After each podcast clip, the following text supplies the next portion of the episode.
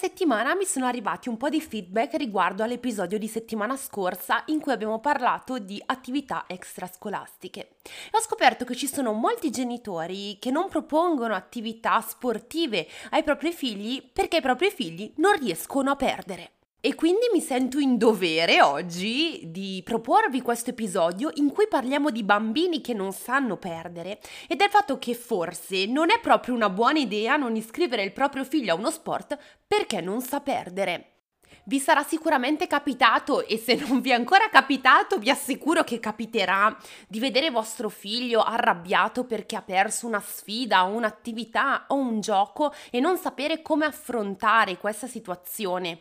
Da un lato al genitore, me compresa, spiace vedere il proprio figlio così in sofferenza e c'è questa voglia di proteggerli dal mondo delle sconfitte, dall'altra parte però ragazzi c'è la realtà, una realtà e una vita che porterà vostro figlio prima o poi a perdere e ad affrontare la frustrazione del fallimento. Quindi oggi parliamo di spirito di competizione e di bambini che non sanno perdere. Io sono Elena Cortinovis educatrice, pedagogista e convinta sostenitrice della disciplina dolce.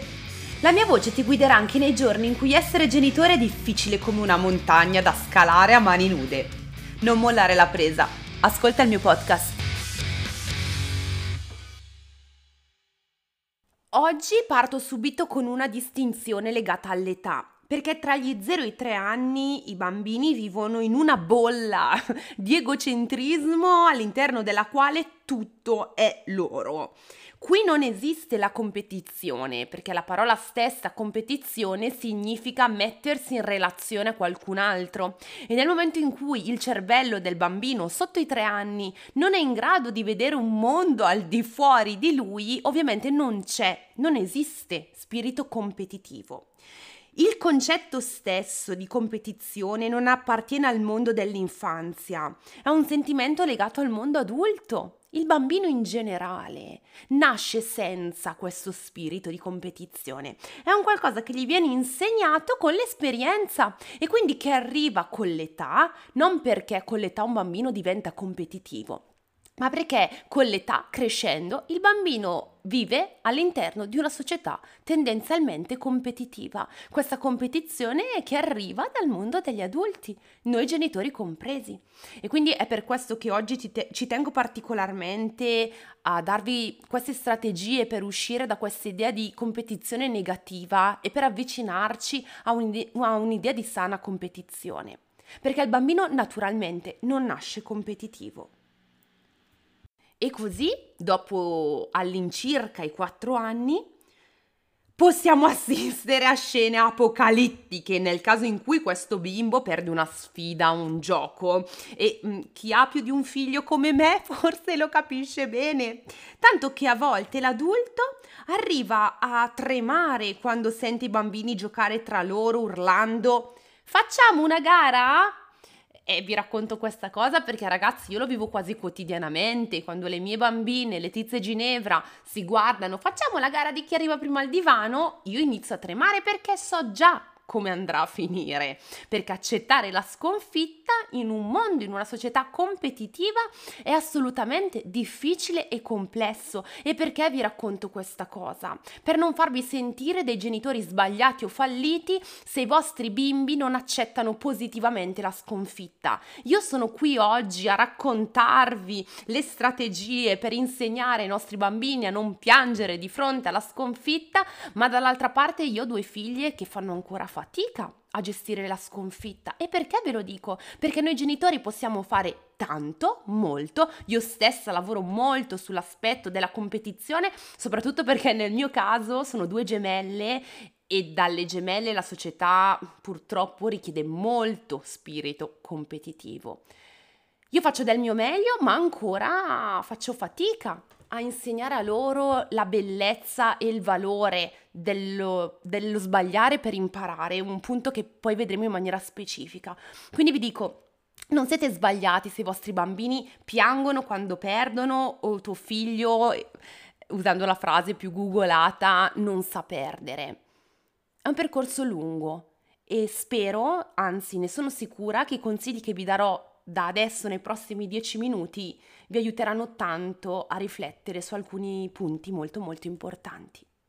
L'errore più comune che può fare un genitore, che si collega un po' all'incipit di questo episodio, è che per evitare le famose scene apocalittiche di cui parlavamo prima, il genitore viene portato ad evitare di proporre giochi o sfide per non creare il finimondo, scenate di urla e pianti perché si perde.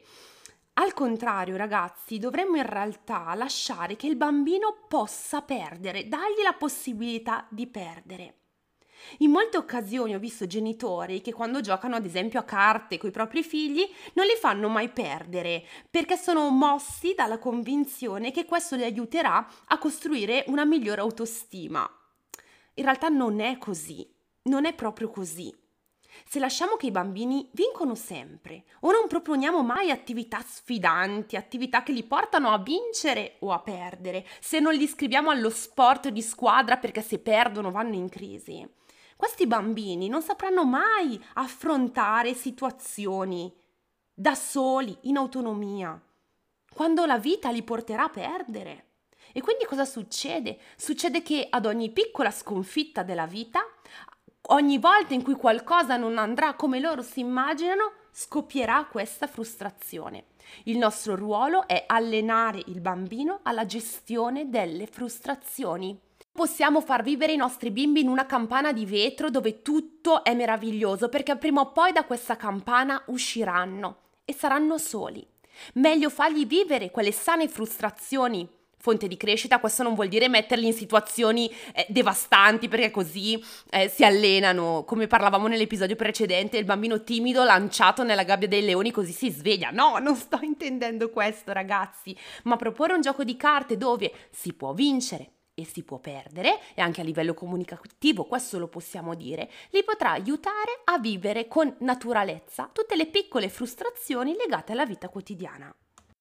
Dunque, per accompagnare il bambino ad una sana competizione, a una accettazione dell'errore, dello sbaglio e della sconfitta, noi adulti dovremmo insegnargli che nella vita si può perdere, si può vincere, ci sono alcuni trucchetti, chiamiamoli così, che possiamo mettere in atto.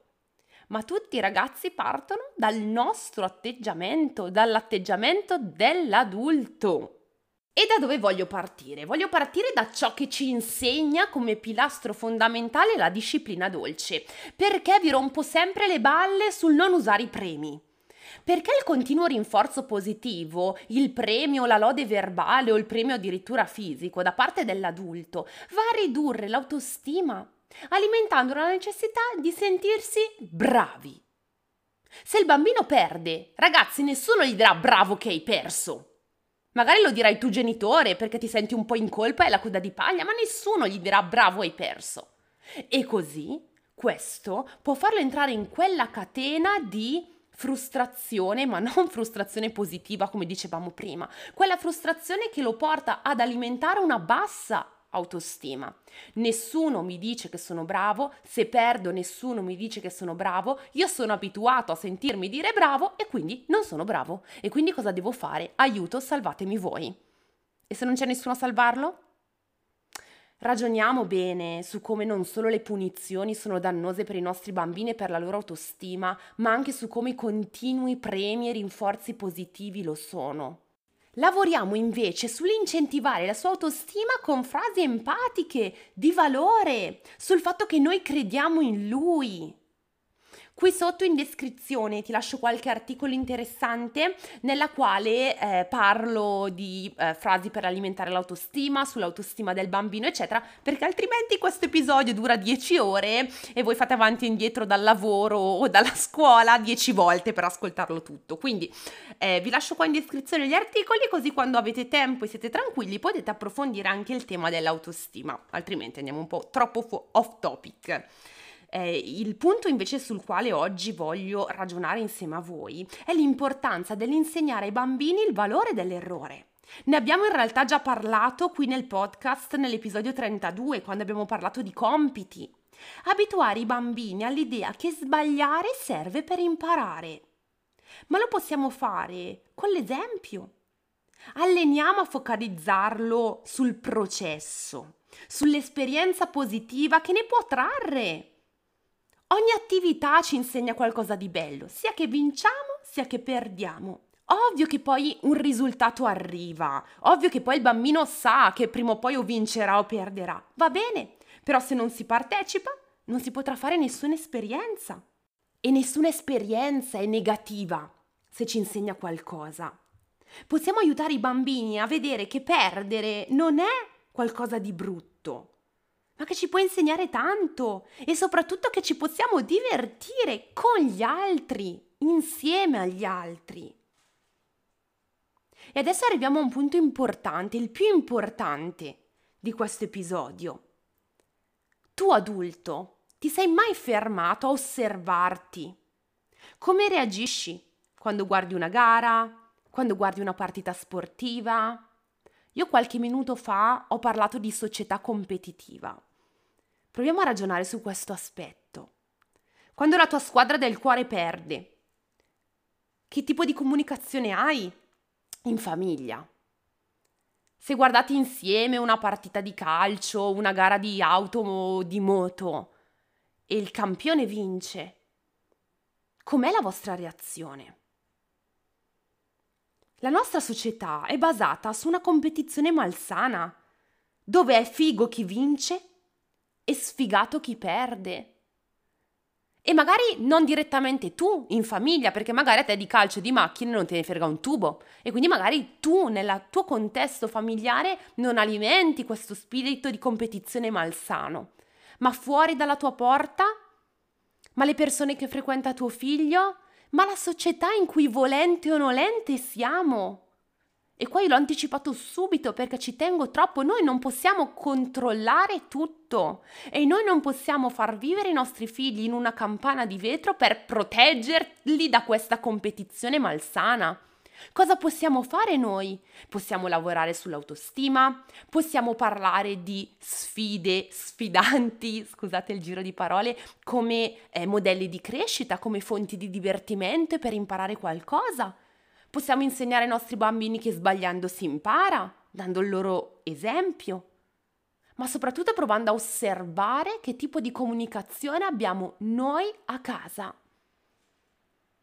mi seguono centinaia di persone in questo podcast, quindi è ovvio che ci sarà chi mi dice, cavoli, effettivamente noi a casa alimentiamo questo spirito competitivo. Magari non me lo direte perché magari non avrete ancora la razionalità per poterlo dire, perché magari non ve ne rendete conto. Non perché siete stupidi o stronzi, perché semplicemente tante volte siamo talmente abituati a questa modalità che non ce ne rendiamo neanche conto. E quindi oggi io vi invito proprio a fare questa cosa. Datevi del tempo, datevi qualche mese per osservarvi bene in tutti quei contesti in cui ci può essere una vittoria o una sconfitta e pensare a come reagite voi stessi adulti a queste sconfitte. Non sempre noi adulti le accettiamo, ma pretendiamo che i nostri figli le accettano. Il nostro bambino non deve piangere se perde a giocare alle carte, ma noi adulti possiamo piangere due giorni perché non abbiamo passato un concorso. Empatia è anche questo in questo tipo di quotidianità.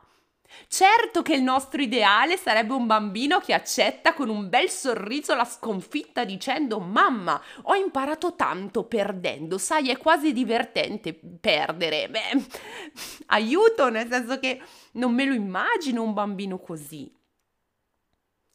E non mi immagino neanche un adulto così. Che poi di fondo ci sia qualcosa di sbagliato, va bene, ma noi dobbiamo aprire gli occhi, dobbiamo essere oggettivi.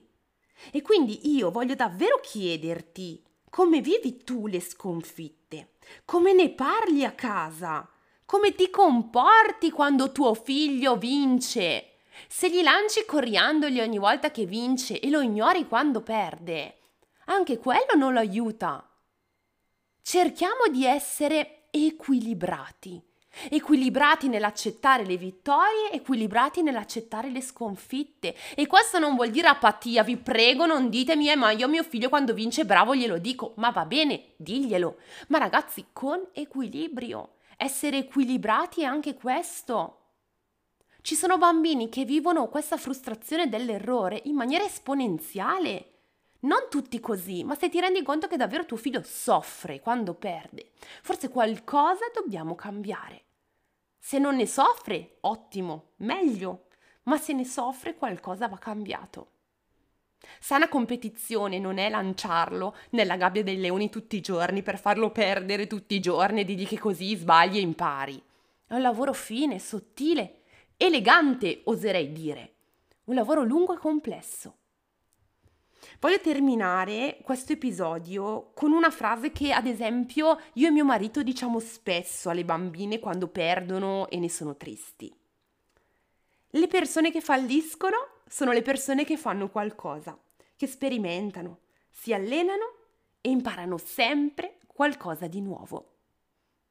Questa è una frase che mi piace molto ripetere anche a me stessa. Quando anch'io nella mia esperienza lavorativa sono un po' uscita dalla mia comfort zone, ho sempre avuto tanta paura di perdere. Paura di perdere legata a un fallimento, a una carenza di autostima, ma io mi ripetevo, se non provi non otterrai, se non provi non potrai mai sapere se le cose potranno andare bene. Qualcosa è andato molto bene, qualcosa è andato meno bene, ma quel meno bene l'ho visto comunque come fonte di crescita perché comunque mi ha insegnato a fare meglio quello che sapevo fare. Solo vivendolo noi in prima persona potremmo insegnarlo ai nostri bambini. Provate anche voi quindi a uscire dalla vostra comfort zone, a sfidarvi, a vivere situazioni sfidanti nella, nos- nella, vostra vita senza paura di perdere, perché perderete solo non facendo nulla. Ci proverete? Me lo promettete? Spero che questo episodio vi abbia acceso qualche lampadina e soprattutto che vi darà modo di osservare meglio la vostra quotidianità se il tuo bambino non sa perdere, non è sbagliato lui, non è stato creato così, ma sicuramente possiamo insieme fare un grande lavoro per accettare queste sconfitte e nello stesso momento potremo fare un grande lavoro su di noi per accettare le nostre. Un grande abbraccio e noi ci sentiamo settimana prossima.